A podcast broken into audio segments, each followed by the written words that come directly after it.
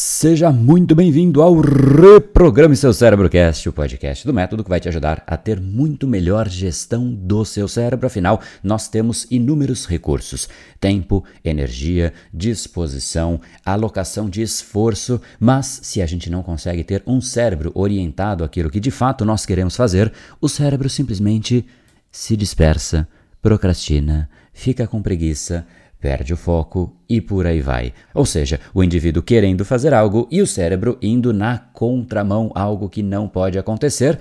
Não bastasse isso, ainda existem as interferências externas e nós estamos num momento absolutamente complexo, com muita coisa acontecendo. Será que isso te afeta? Essa foi a pergunta que eu trouxe uma reflexão no nosso segundo Brain Time mais votado da semana passada. Deixo você, portanto, com esta reflexão. E a pergunta é 100% sobre o retorno ao estado normal. Ou seja, de fato, o cérebro vai para outras coisas, mas a sua potência está muito mais ligada à sua velocidade de retorno. Então, deixo você com esse nosso Brain Time.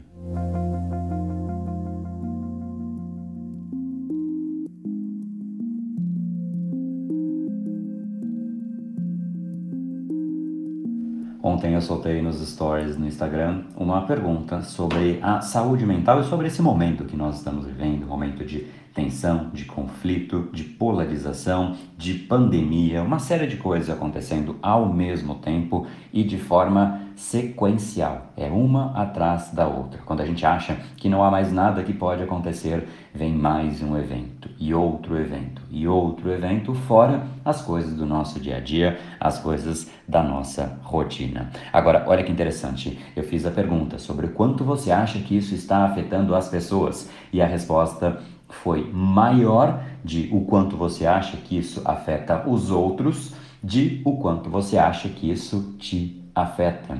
E a verdade é que isso afeta a todos, incluindo você, incluindo a mim, incluindo a todo e qualquer indivíduo. No fundo, o contexto determina como nós nos sentimos. A gente consegue, de fato, focar. O foco é uma capacidade que pode sim ser treinada. Só que o foco significa que você filtra uma parte do ambiente, aquela que é relevante para você, e traz para dentro. É como se você tivesse um filtro de água. A água, ela pode sim ser filtrada. Agora, se ela estiver muito poluída, se ela estiver completamente com barro, com sujeira, com tóxico, com algo que de fato seja muito prejudicial a você, será que você confia no filtro que você tem? Ou você simplesmente fala, não importa a potência desse filtro, mas eu sei que essa água está afetada. Existe algo nessa água que pode me fazer mal. E essa é a verdade.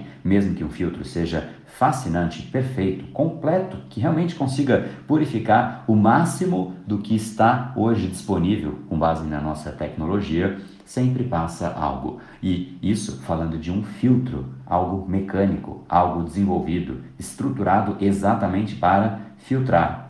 Nós não somos um filtro, nós somos seres humanos. E esse filtro que nós temos, que é exatamente o nosso foco, ele é afetado pelo meio ambiente. Quando você está em um contexto de pessoas absolutamente estressadas, pessoas tensas, pessoas de que não te fazem bem, isso te afeta por mais que você consiga filtrar. Se além dessas pessoas existe um contexto de uma doença, uma pandemia, isso te afeta. Se existe uma polarização, pessoas brigando, pessoas da mesma família brigando, caos para todos os lados, isso te afeta.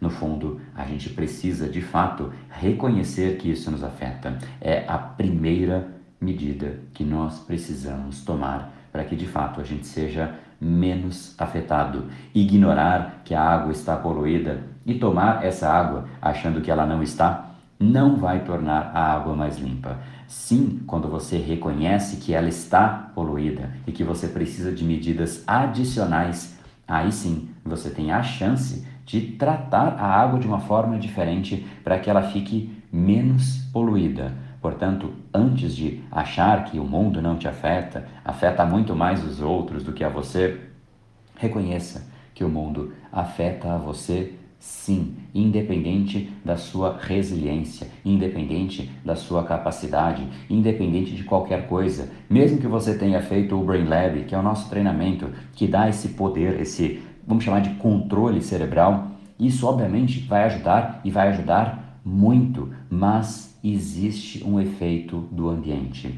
Eu sempre falo que o Brain Lab, por exemplo, é um treinamento que ajuda muito para que de fato você tenha essa gestão de você mesmo, mas é como se fosse, eu gosto de usar o exemplo do Usain Bolt correndo. Pensa comigo, você acha que o Usain Bolt, o melhor corredor de curta distância, que bateu todos os recordes mundiais, aquele jamaicano que seguramente você já ouviu falar, você acha que ele não fica sem fôlego depois de fazer essa corrida? E olha, ele é o melhor do mundo, incontestável. Olha só os números dele. Se você olhar para os números e ver ele correndo, parece que é tudo muito mais leve. Mas ele fica sem fôlego. Um bom jogador de futebol fica sem fôlego. Um bom corredor fica sem fôlego, assim como uma outra pessoa. Só que existe uma diferença, que é a parte principal. E eu vou manter o exemplo do Bolt para que você entenda isso. O Usain Bolt, ele faz a corrida e ele fica voltando. Sim, ele fica sem fôlego, mas olha que interessante, logo depois de acabar a corrida, ele começa inclusive a fazer a volta olímpica, ele dá ali as entrevistas como se nada tivesse acontecido.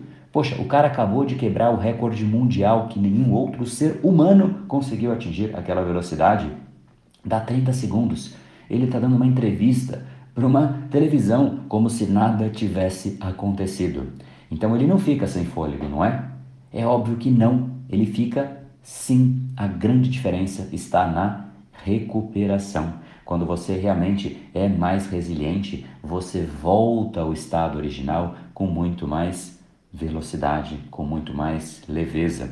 Portanto, o Usain Bolt fica sem fôlego, mas ele recupera muito mais rápido. Se você tem foco, o que vai acontecer é que você vai se distrair em alguns momentos, mas você volta com muito mais velocidade. Se você tem um músculo treinado e é forte, você vai se cansar, mas o seu músculo recupera muito mais rápido. Pensa comigo, pega uma pessoa que nunca foi na academia e dá para ela, sei lá, 30 quilos para ela levantar em um bíceps. Talvez ela consiga levantar uma, duas, três vezes sofridas, aí você insiste, não, vai lá, quarta, quinta, e vai forçando ela. Aí ela consegue repetir 10, 15 vezes que seja.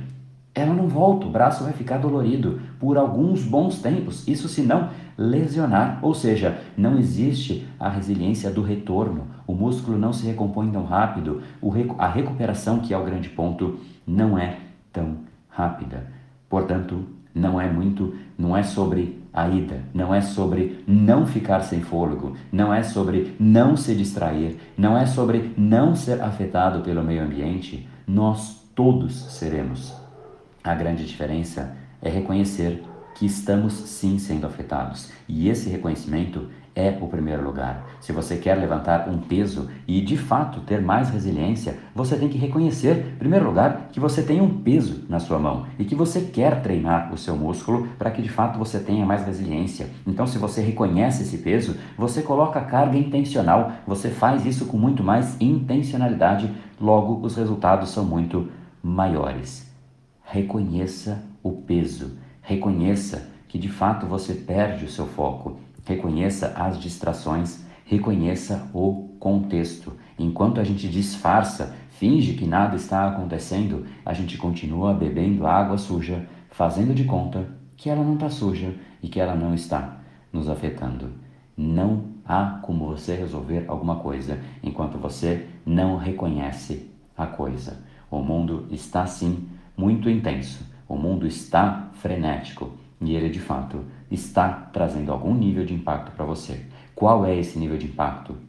Reconheça, avalie, pondere, faça a sua autoavaliação e em cima disso, aí sim, você pode e deve criar um plano de ação. Você pode e deve pensar em como você se fortalece. Como você fortalece o seu cérebro para que a sua recuperação, o seu retorno seja mais rápido, assim como os alunos do Brain Lab, que conseguem ter essa velocidade de retorno com muito mais intensidade, assim como os alunos que passam pelas jornadas de todos os nossos treinamentos, nas jornadas, nos materiais, o Brain Lab aqui, o Brain Time ajuda nisso, e eu estou citando coisas que a gente faz, são os vídeos, são os podcasts, é o Brain Time, por quê?